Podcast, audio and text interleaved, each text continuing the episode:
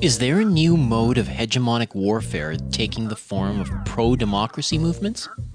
How have institutions like the National Endowment for Democracy and affiliated non governmental organizations advanced American imperial interests from communist Poland and Yugoslavia to Ukraine and Armenia?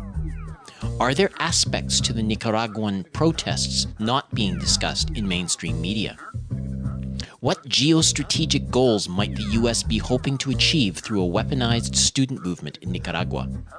On this week's Global Research News Hour, we explore a rarely discussed weapon of modern warfare referred to as the Colored Revolution or fake democracy movements. In our first half hour, geopolitical analyst and writer F. William Engdahl breaks down some of the history and evolution of this stratagem as captured in his recent book Manifest Destiny. In our second half hour, we hear from Managua based Stephen Sefton of the Tortilla Con Sal Collective about recent events in Nicaragua, which are beginning to resemble events leading to the soft coup in Ukraine. On this week's program, one of the most important weapons of warfare developed by a NATO country Colored Revolutions in the Nicaraguan Case Study. Bringing you the analysis beyond the media headlines, the Global Research News Hour is on the air. Welcome to the Global Research News Hour for the week of May 25th, 2018. I am series host and producer Michael Welch. The Global Research News Hour is a special radio collaboration between the Center for Research on Globalization and campus community radio station CKUW 95.9 FM in Winnipeg on occupied Anishinaabe Akin, the homeland of the Métis, and the traditional territory of the Nahiawak and the Nakota. We seek to provide you with access to analysis of the major issues shaping our world today from thinkers, researchers, and unique political personalities rarely addressed by major media.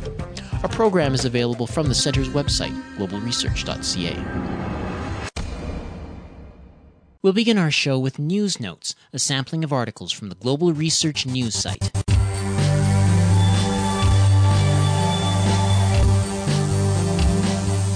The contract for the government of change stipulated by Luigi Di Maio and Matteo Salvini on behalf of the Five Star Movement and the League, on the one hand, confirms Italy's membership of the Atlantic Alliance with the United States of America as a privileged ally, and on the other, promises an open minded attitude to Russia, which should be perceived not as a threat but as an economic and commercial partner, which would imply the withdrawal of sanctions to be rehabilitated as a strategic interlocutor for the resolution of regional crises, and even as a potential partner for NATO.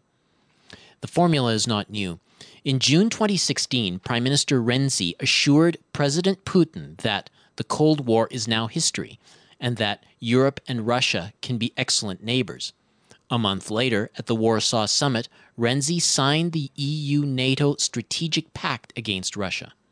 How can the new government cease perceiving Russia as a threat and act accordingly while it remains a member of NATO, which, under the command of the privileged ally, is increasingly committed to combating the Russian threat? That comes from the article Video for Italy a New Government, the Same Privileged Ally of U.S. NATO, by Manlio Dinucci, posted May 24th, originally appearing on Il Manifesto. The elections are over, but the electoral process in Venezuela has not ended. Maduro has requested a full recount and verification of ballots to convince public opinion that the election was legitimate and transparent. It is tempting to compare Venezuela with other countries on the best practice of elections, but that is not the point or requirement for transparency. Venezuela would not be more democratic if it could show that some percentage is higher or lower than in some other country. Venezuela is democratic because the majority of the people made it so by exercising their constitutional right to vote freely and independently, and, we may add, despite the international interference. That comes from the article Elections in Venezuela Democratic, Fair, and Transparent by Nino Pagliccia, posted May 24th. Yulia and perhaps Sergei ahead are only allowed to publicly say what UK authorities permit. Britain scripting her remarks, letting her say only what her captors permit. According to former UK ambassador, human rights activist Craig Murray, Yulia's comment about, quote, not wishing to avail myself of Russian embassy services, unquote, mistranslated what she said. Clearly, she recited UK scripted remarks, Reuters complicit in the deception. Yulia is a Russian national, visiting Britain only to see her father. Except for a brief April 5th scripted sounding phone conversation with her cousin Victoria back home on a temporary phone given her, not her own cell phone she's not permitted to have, she and her father, Sergei, have been held incommunicado, currently at an unknown location denied phone and computer contact with their relatives in Russia. That comes from the article Yulia Skripal's scripted public remarks. The Skripals are UK hostages at an unidentified location by Stephen Lendman, posted May 24th. If it now a matter of public record that running a torture prison is a good career move, supported by both parties in Congress. And it is also interesting to note how fiercely the CIA fought to keep from having to reveal details of Haspel's career or even the records of the torture prison. It is unlikely that reports relating to events that took place 16 years ago could continue to be classified because they would reveal intelligence sources and methods. Rather, they remain top secret because they are potentially embarrassing to the participants, to those who directed and approved the activity, and to the organizations involved. In that light, the Haspel confirmation's acceptance of zero accountability is a perfect example of precisely what is wrong with the United States government. That comes from the article For U.S. Congress, Running a Torture Prison is a Good Career Move by Philip Giraldi, posted May 24th, originally appearing at Strategic Culture Foundation. Israel needs conflict and the destabilization of Syria and Iran, Hezbollah's suppliers, so that Israel can seize southern Lebanon. The American neoconservatives who are firmly entrenched in the Trump regime are de facto Israeli agents. Moreover, they are committed to American hegemony, which requires the overthrow of independent governments. Putin is betting that Washington's pursuit of hegemony in the Middle East will cost Washington hegemony in Europe. If Putin does not win this bet, he had better be prepared for the war that Washington and Israel are aiming directly at Russia. That comes from the article Washington's Sabotage of Russian Diplomacy. Putin's Peace Efforts Are Coming to Naught by Dr. Paul Craig Roberts, posted May 24th, originally appearing on Paul Craig Roberts Institute for Political Economy. These are just a few of the featured articles appearing last week on the Global Research website. Regular visitors to the site are encouraged to send monetary contributions by fax, mail, or online. Just go to globalresearch.ca and click Donate on the menu bar.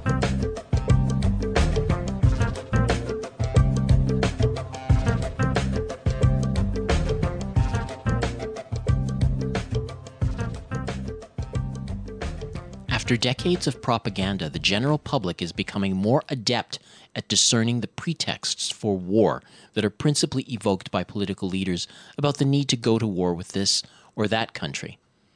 There are, however, new ways of engaging regime changes that don't involve lies about weapons of mass destruction or, or self defense against exaggerated threats from terrorists or communists.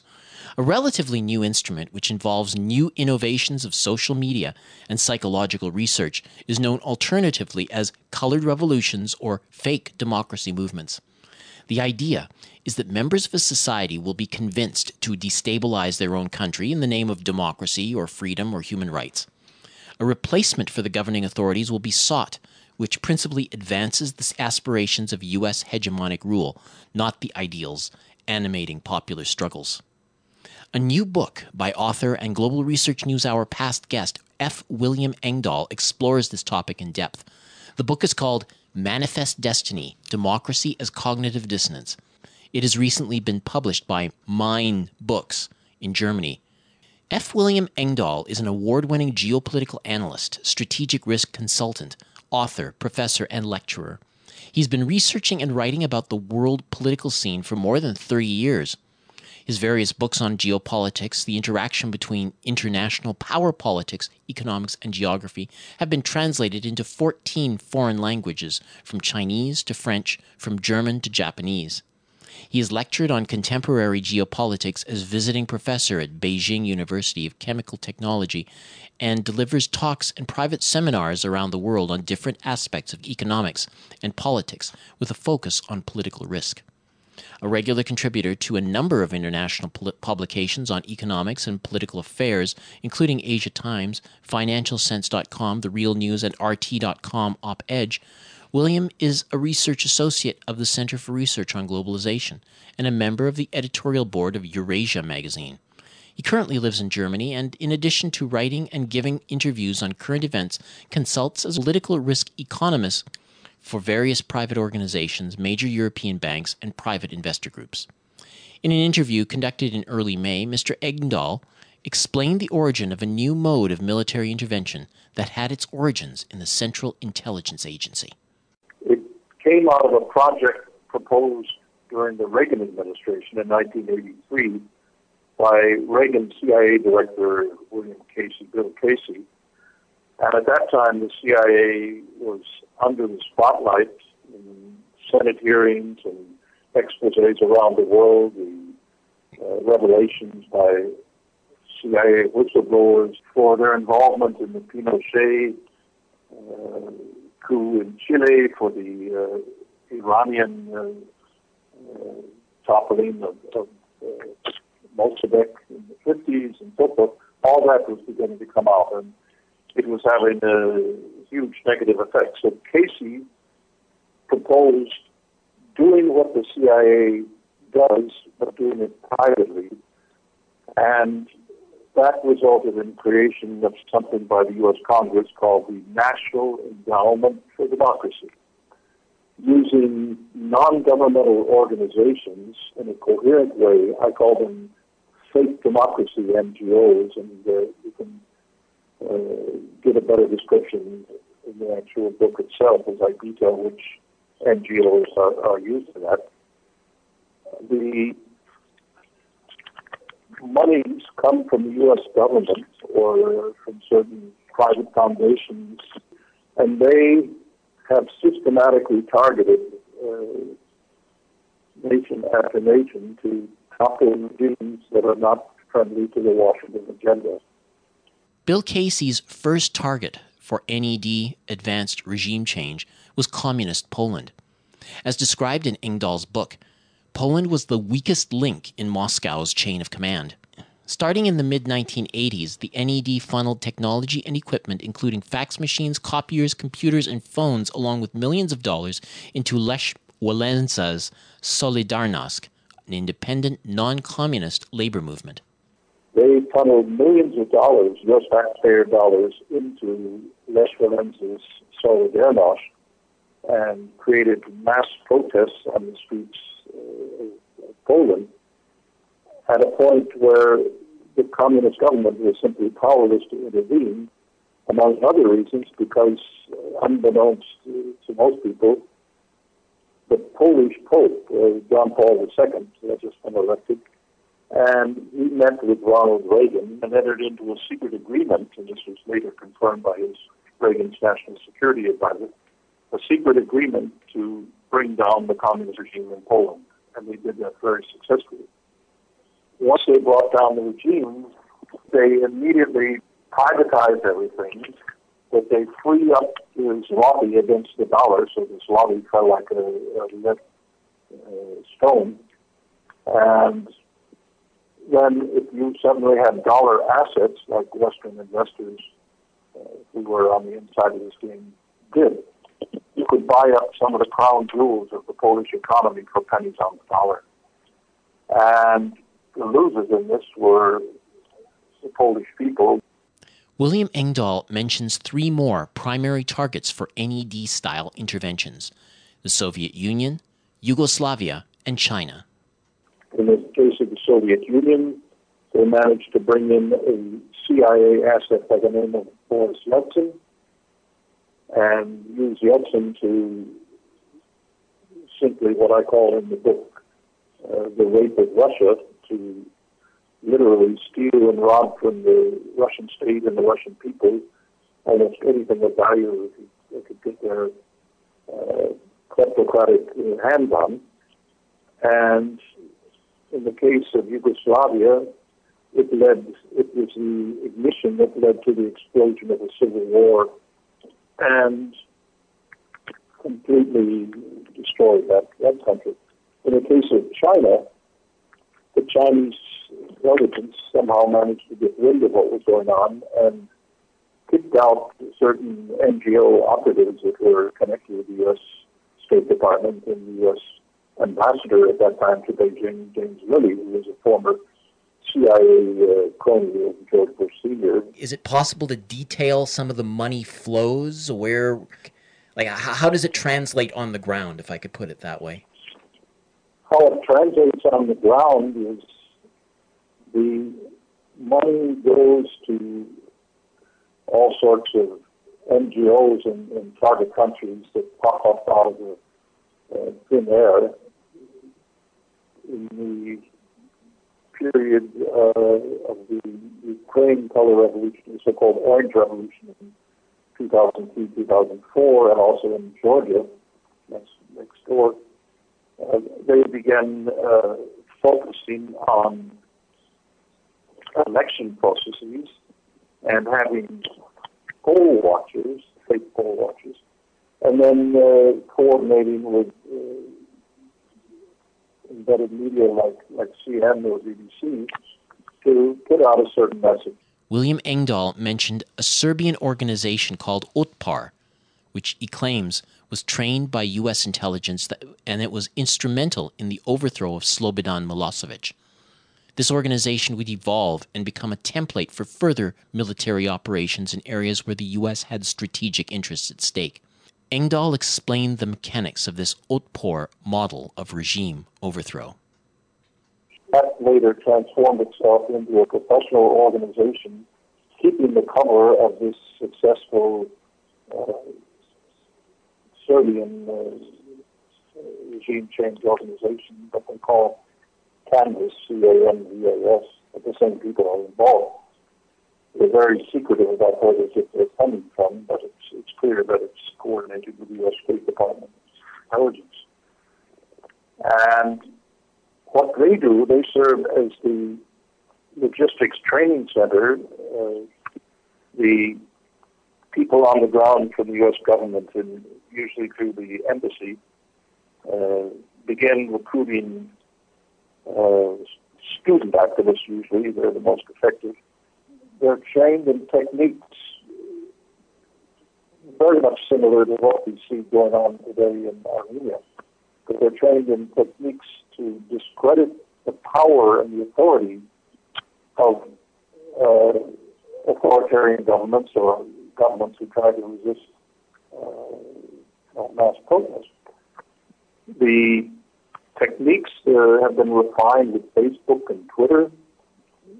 Techniques are constantly being refined. The RAND Corporation, Research and Development Corporation, as you detailed in the book Manifest Destiny, is uh, developing techniques they call swarming.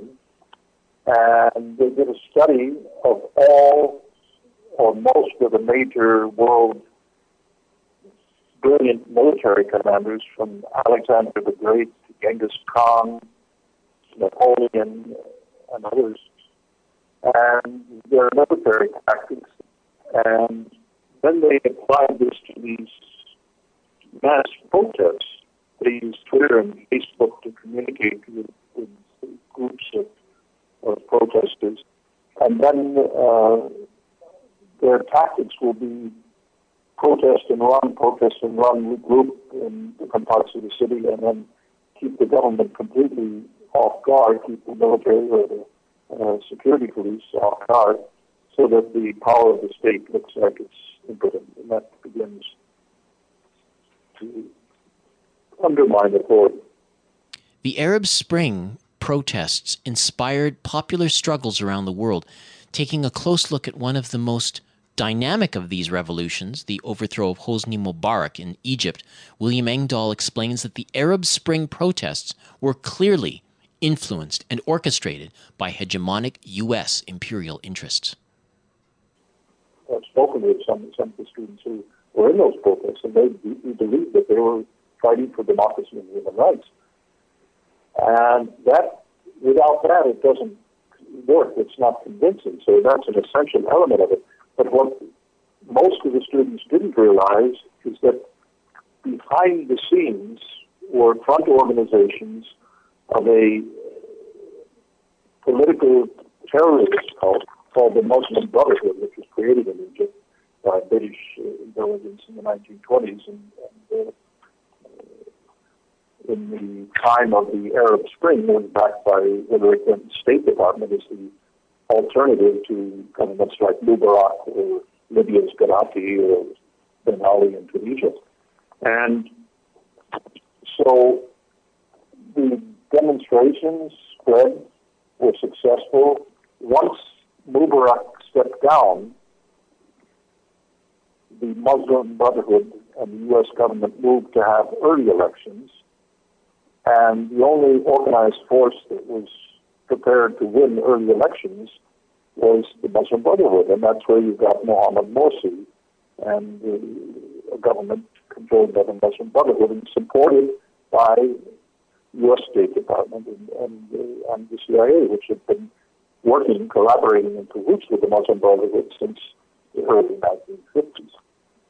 In any event, the students were suddenly completely left in the lurch by Washington and the U.S. government because their agenda was to bring in this uh, political uh, terrorist organization. In terms of financing these revolutions, uh, how much of that funding is coming from, you know, authorized by Congress versus off the book financing? And, and where is the, the off the book financing coming from? There are private foundations that work in connection with, with the U.S. government finance the National Endowment for Democracy. Uh, and the breakdown of that is very difficult simply because they don't disclose in an open and honest way fully what they're financing. It's, it's very difficult to trace. William Engdahl mentioned in his book one of the mechanisms financing the looting or raping, as he put it, of Soviet Russia. It involved the use of gold obtained by the Japanese during the Second World War from colonized China, Mongolia, and Indonesia and hidden in caves in the Philippines.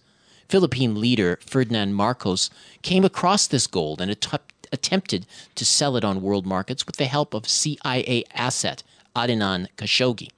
Khashoggi was friendly with George Herbert Walker Bush, a former CIA director.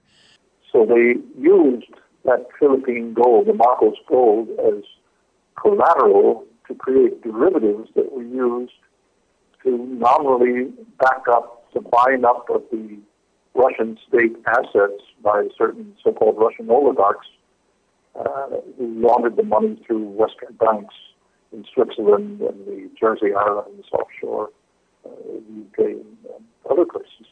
And all of that was done under the supervision of the CIA. Safra's bank was one of the banks involved in that as well when we look at different uh, you know revolutions that might be happening on the world can we, we, can we safely conclude that they're all you know stage managed and, and fake or, or is there a way that we can distinguish between a genuine and a, a fake democracy revolution sometimes very difficult for example the ongoing protests in Yerevan and Armenia Armenia is a former Soviet uh, part of the Soviet Union as well and a very strategic country for the security of Russia.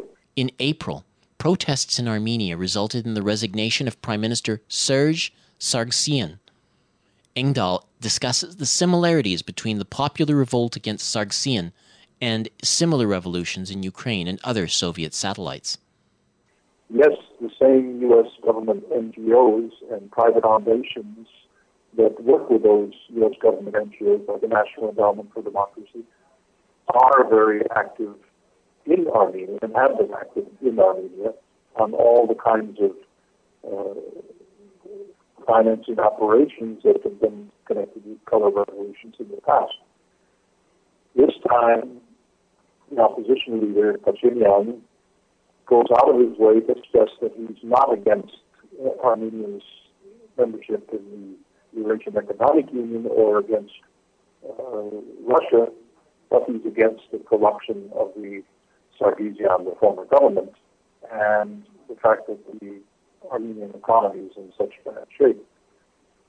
So there are genuine grievances that the population has, but the point is the U.S. State Department is very much on the scene. They're in telephone contact with, with uh, Pashinyan, and uh, all the indications are it hasn't been at its initiation a color revolution.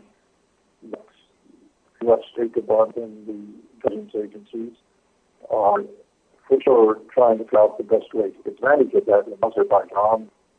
Parliamentarians from Azerbaijan are saying let's take advantage of this chaos in, in Armenia and retake Nagorno-Karabakh, which is majority Armenian uh, ethnic population that seceded in 1991 from Azerbaijan. So in some cases, it's a very difficult distinction. Like I say, in the case of Armenia, I would say the jury's still out. My own sense is that it is being manipulated in the direction of a color revolution by the U.S. government, State Department, intelligence agency, but it's it's not 100% clear yet. What do you think? I mean, it seems to me that uh, you've mentioned the. Uh, I mean, there, there, there, there was the the revolution uh, or U.S. interference in in Russia and the looting of Russia uh, throughout the 1990s. Yeltsin was eventually removed, and Vladimir Putin came in. And since Vladimir Putin uh, has arrived, I, I, think the future of of any more uh, of this kind of U.S. intervention within Russia seems to be very uh, uh, you know dim, uh, as is the case. It seems to me in China again, as you mentioned, the uh, that that revolution, that fake democratic revolution, as you put it, it, it does not seem to have prevailed. So, what what are your thoughts about the future of this mode of uh, th- this weapon of this you know fake dem- democratic method uh, mechanism of warfare. Uh, are are the other states uh, catching on? Are are they going to be able to defend themselves from this? Are they learning their lessons?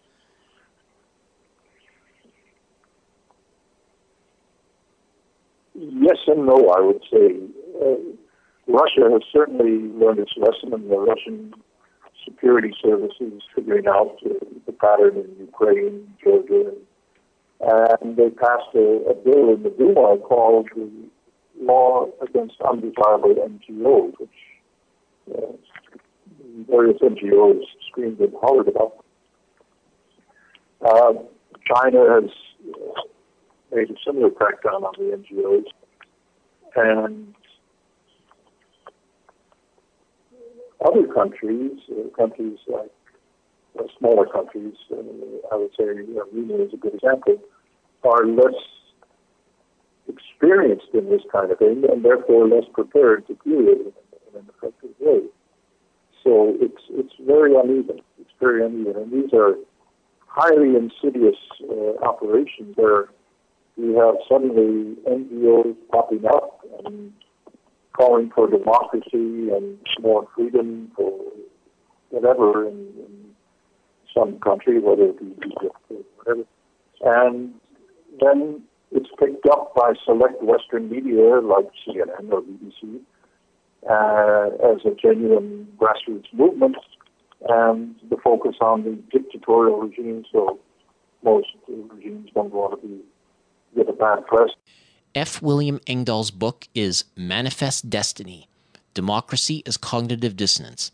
It is available on Amazon. For more information about William Engdahl, check out his website, William Engdahl, that's E N G D A H L dot com, or read his articles posted at globalresearch.ca.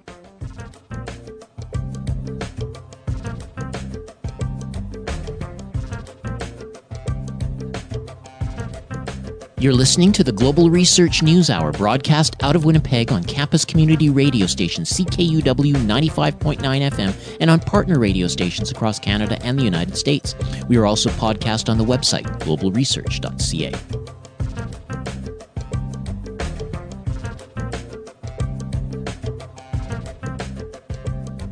On April 18th, anti government protests sprang up across Nicaragua triggered by reforms by the Sandinista government of the country's social security system. The opposition protests, led by students and backed by Nicaragua's business lobby, are accusing the government and its leader, Daniel Ortega, of violent crackdowns and repression of dissent. The Inter American Commission on Human Rights, an autonomous arm of the Organization of American States, conducted research in a preliminary report principally held the government accountable for the violence, which they say included torture and murder. The IACHR documents 76 people killed and 868 injured since April 18th. Nicaraguan officials are currently in talks with students and business leaders to resolve weeks of tension with the increasingly unpopular Ortega. Are the events of the last month in Nicaragua representing a shift toward democracy that was left by the wayside under a once promising guerrilla leader? Or is this an example of the latest colored revolution designed to advance U.S. imperial interests in the country and the region? To discuss this question, we turn to Stephen Sefton. He is a community worker and co worker of the anti imperialist Tortilla Con Sal Media Collective based out of Managua. Welcome, Stephen. Um, thank you very much for inviting me to talk on your program, um, Michael. Yes, and, well, um, yeah, so it sounds like you got a little bit of rain there in the background. yeah, and, and so, uh, we're, we're, everybody's very pleased because the rainy season started uh, uh, on on time, and, and which is very important for local farmers and for the economy as a whole. Uh-huh. Now, um, the mainstream Western press is speaking of brutal crackdowns on peaceful protesters of, of the Ortega government. And, um, you know, this description kind of resembles much of the reporting on the Euromaidan in late 2013, early 2014. I was wondering if you could just give us your group's interpretation of events, maybe starting with a, a breakdown of, of the circumstances that led up to the, uh, the uh, student protest of, of April 18th. Yeah, and the, the, I think you have to look at the, the history of the last uh, five, six, seven years here in Nicaragua.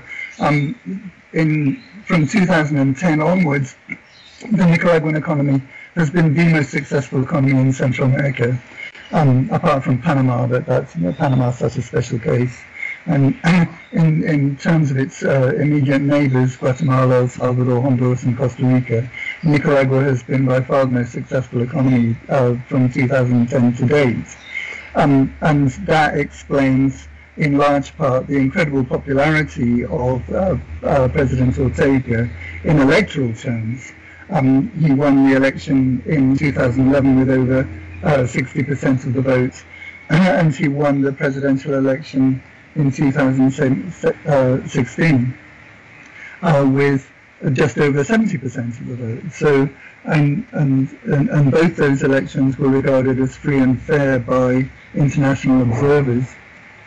Um, however, begrudgingly, they may have acknowledged that the vote reflected the, the will of Nicaraguan people. Well, the European Union, for example, um, had an observer mission. They, they acknowledged the uh, legitimacy of the vote and, and many other election observers did as well. So then the question is, what what has happened between 2016 and 2018 to trigger this incredibly violent um, series of events that began on April the 18th?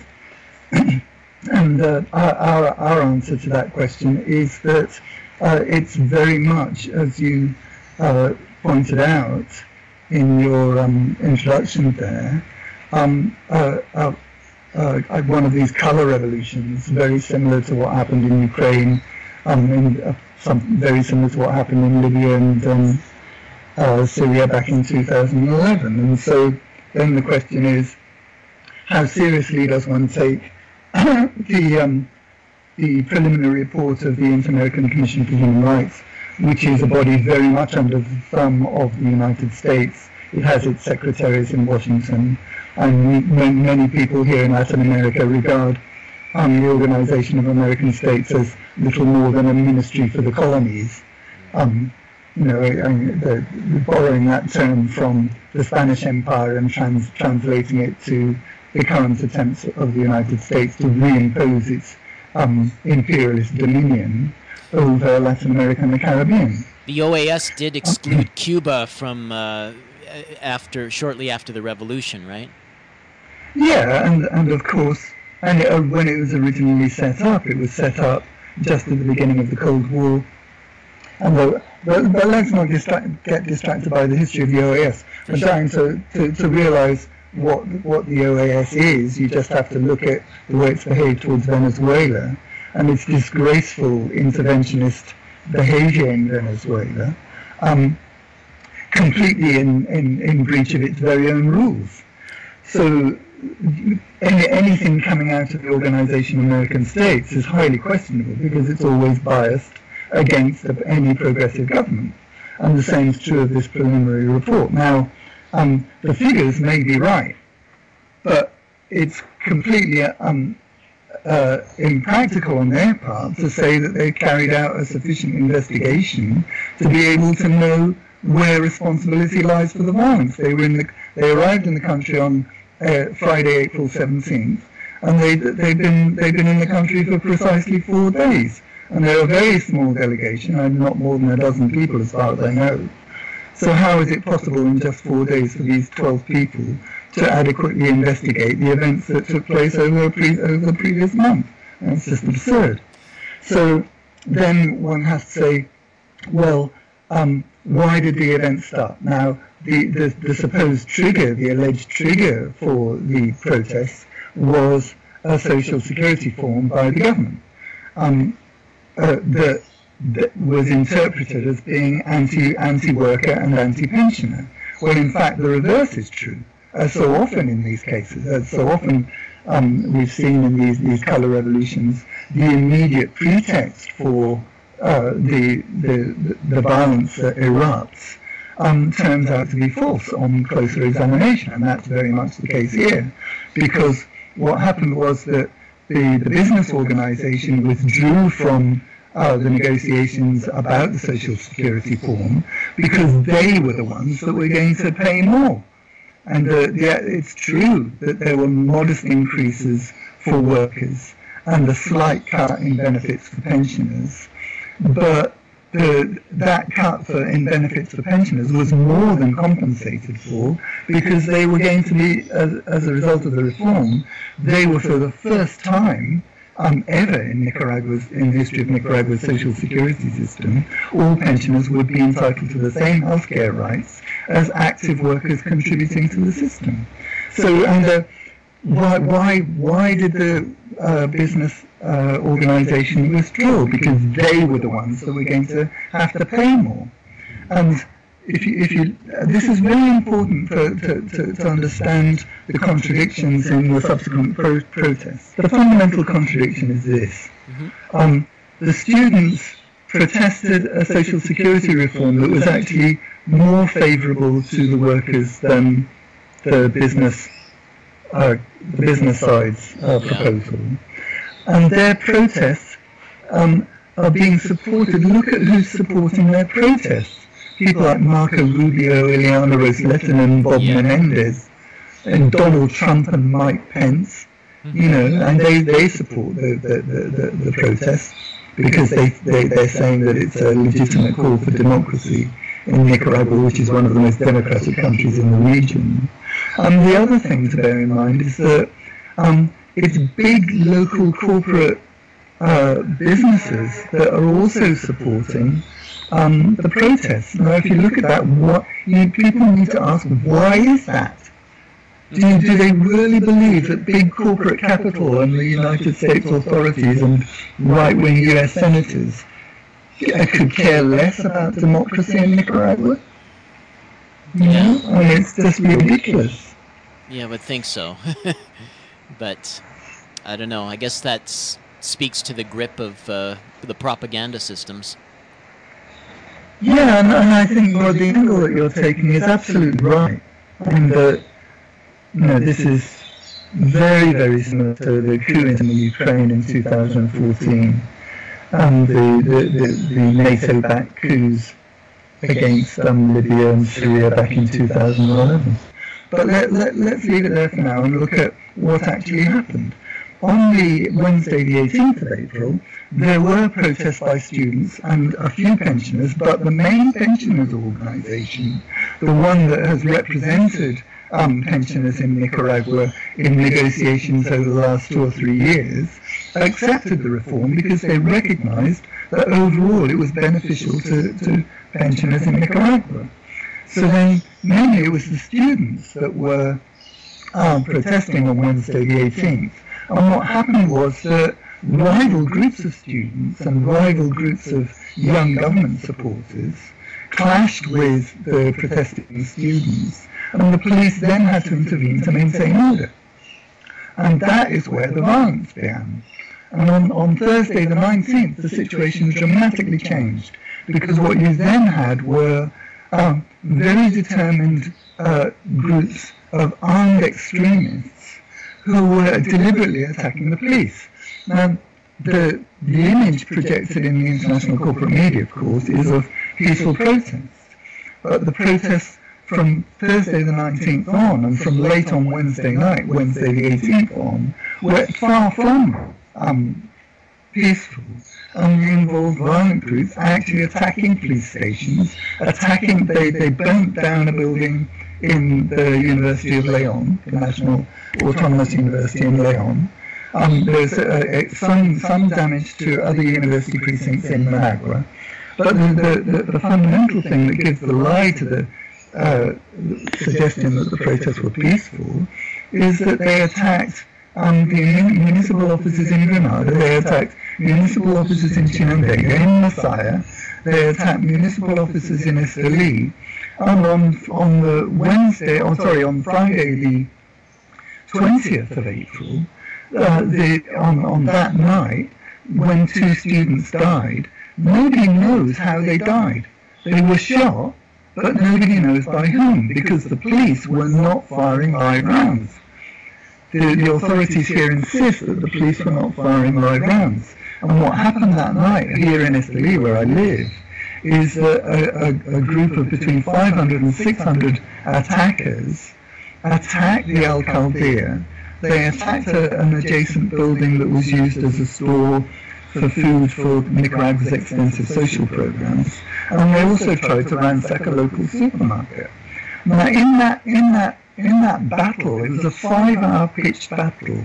In that battle, um, around 1,000 of these homemade mortar rounds were fired, and those arms are very, they're lethal.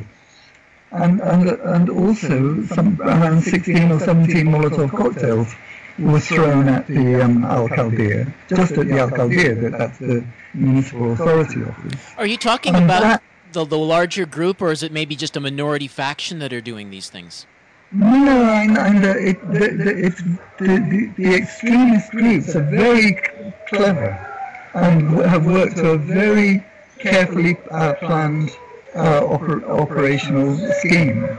They and they uh, they intermingle with protesting students, then provoke the violence. Then the students get caught up in the violence, and that's and that has what is what has led to deaths among the students. But if you analyse, as, as you said in the, in the report, the Inter-American Commission report, they talk about over 860 wounded, and now that may well be true. But of those wounded, around 200 are police. And of the dead, at least three or four are police. And so, uh, among those, those 76 dead, and let's assume that that, let, let, just just for argument's sake, let's give them the benefit of the doubt. I don't think the number of dead associated with the protest is um, is that that large, but let's say it is.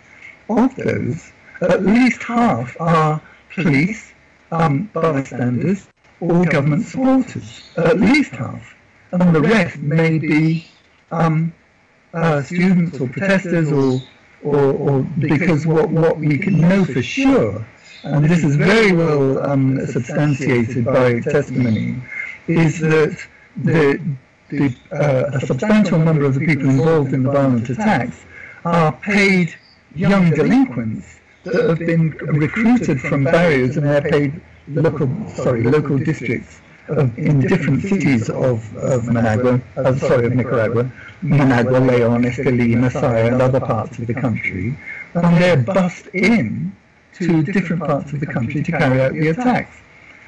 They're paid between 10 and 15 dollars a day. That's very well substantiated. So then, and if you look at if you look at the events of, of the previous week, um, just of, of last week, the, the, there were repeated attacks on police stations, even though the police had been withdrawn from the streets. This is what's so extraordinary here in Nicaragua. Can you imagine any other country in the world where, faced with these kinds of protests, the government that's accused of being a dictatorship would withdraw the police from the streets? And so what, what happened at that point? At that point, you'd have expected the, the, the protesters to say, oh, well, we can protest peacefully now because the police aren't on the streets to repress us. But instead of that, what did they do? They attacked police stations. They attacked police stations in Masaya, in Matagalpa, and in Jinotega. And in those attacks, they injured police, police officers and wounded at least three government supporters.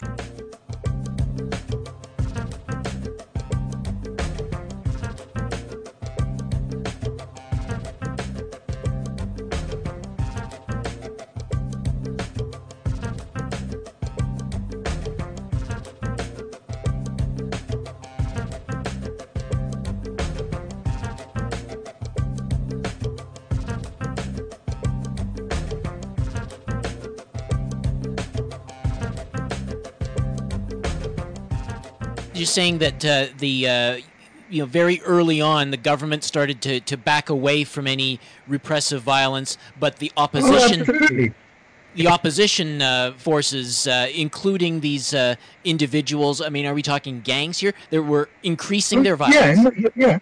Okay. Yeah, they increased their violence. They increased their violence. And on April the 21st, President Daniel Ortega announced that um, he was proposing a national dialogue, and the business organization here accepted that.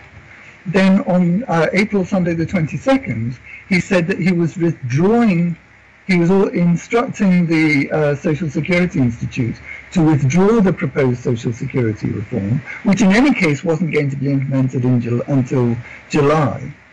Um, and may well have required debate in the National Assembly before it could be implemented in any case. So um, and when, when he announced that, at the same time that he announced the withdrawal of the reform measure, he, he announced that he was requesting the Episcopal Conference here, which is an organization of the Catholic uh, bishops, the bishops of the Catholic Church here in Nicaragua, to mediate the national dialogue. Um, and at that point, the, he, the, the, the, the police operations began to be uh, take a much lower profile, um, and the, the, in order to give the national dialogue a chance. Now, you tell me, Michael, in what other country in the world would uh, the government make such such a big concession to extremely violent protests? There, were, there was nothing peaceful about the protests uh, that attacked municipal offices and, and police stations. And uh, then on top of that, following that weekend of the 21st and 22nd, the, the relatively small opposition groups, just to give you an idea, and there are something like 15,000 um, members of uh, transport organizations in Managua. Of those, around 200 were trying to impose a strike on their on their their fellow uh, transport workers, taxi drivers, bus drivers, and so forth. and what they did was they they they kind of set up uh, roadblocks around the city, and they were actually attacking taxis with passengers in them and attacking buses with passengers in them. They even attacked a bus that was carrying children um, with disability from a special school, taking them back home. And there, there's been nothing peaceful about those protests, but at the same time, amid all that chaos, uh, the the opposition did hold um, peaceful protest marches, but the, the, those were very much the exception rather than the rule because over the last month, the, po- the whole population here in Nicaragua has been subject to really serious intimidation. And the, the, there are roadblocks set up across the country that are, ref- that are refusing to let um, uh, with supplies for, of all kinds uh, circulate freely.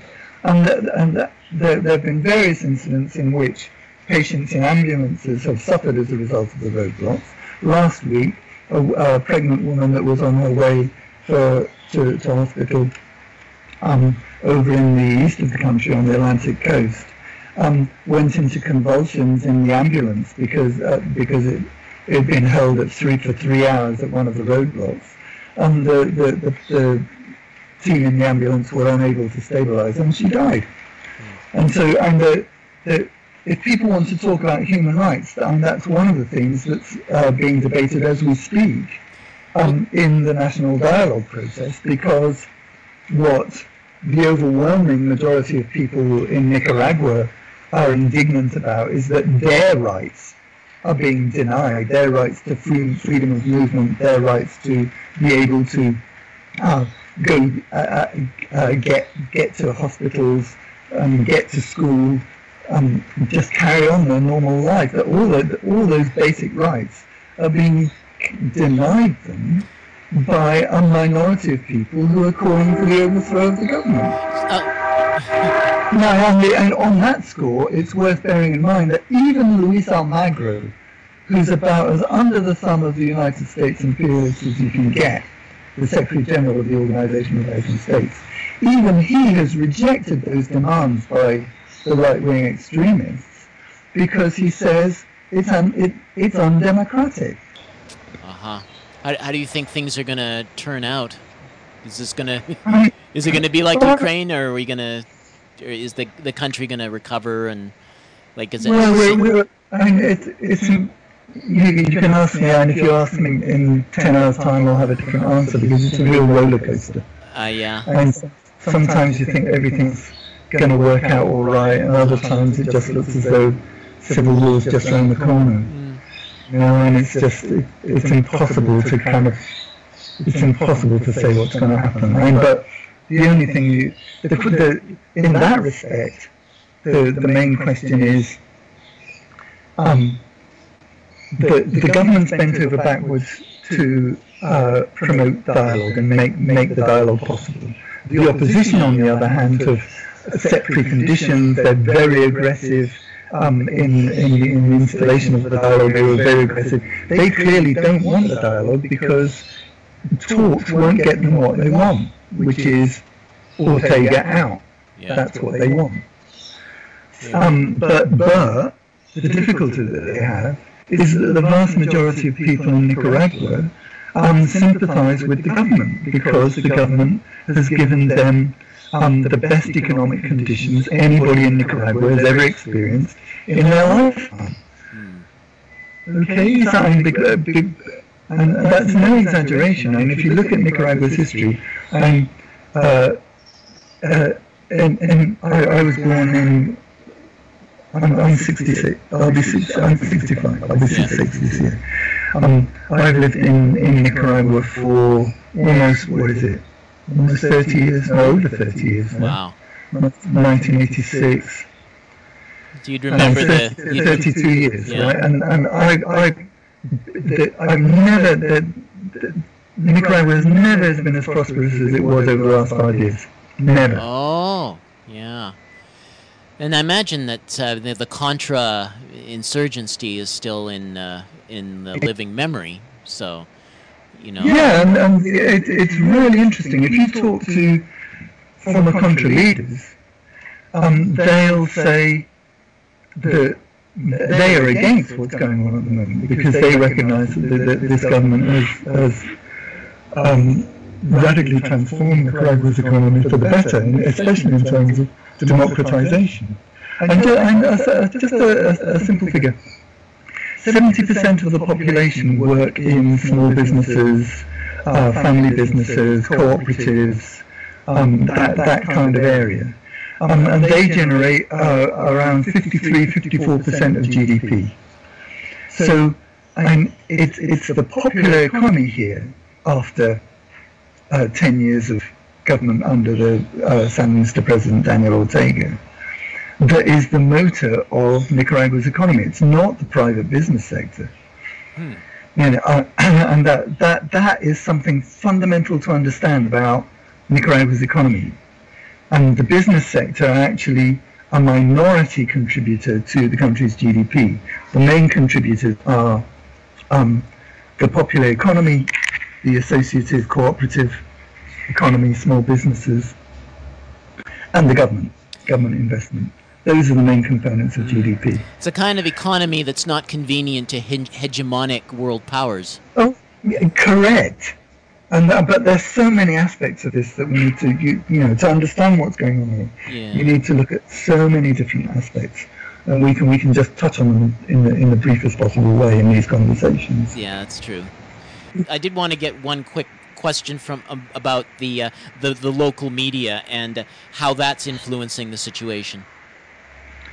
Well, I know the local media here are, are, are, mostly controlled by the opposition. The two main newspapers are co- controlled by the opposition, and half the, te- the television channels are, are, controlled by the opposition, including um, a, a, a, virulently anti-government news channel called 100% Noticias.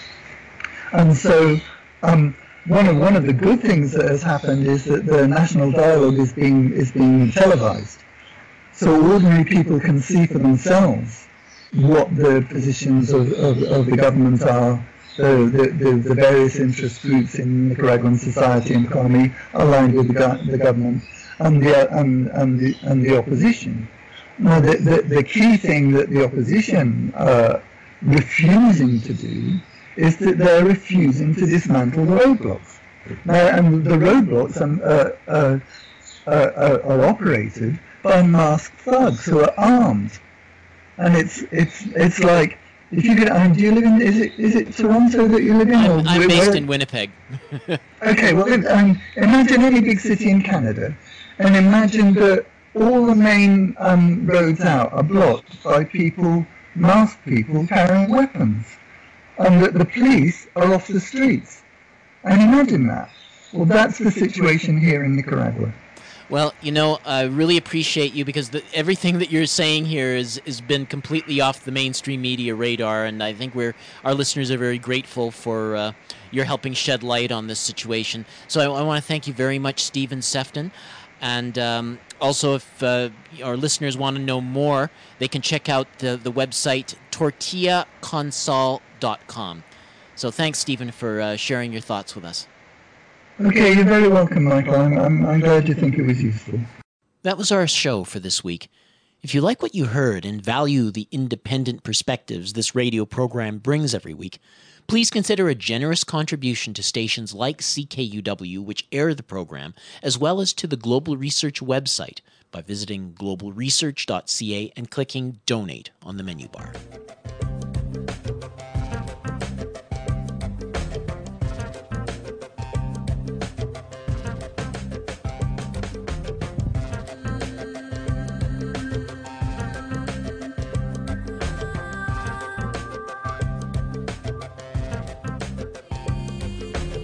You've been listening to the Global Research News Hour.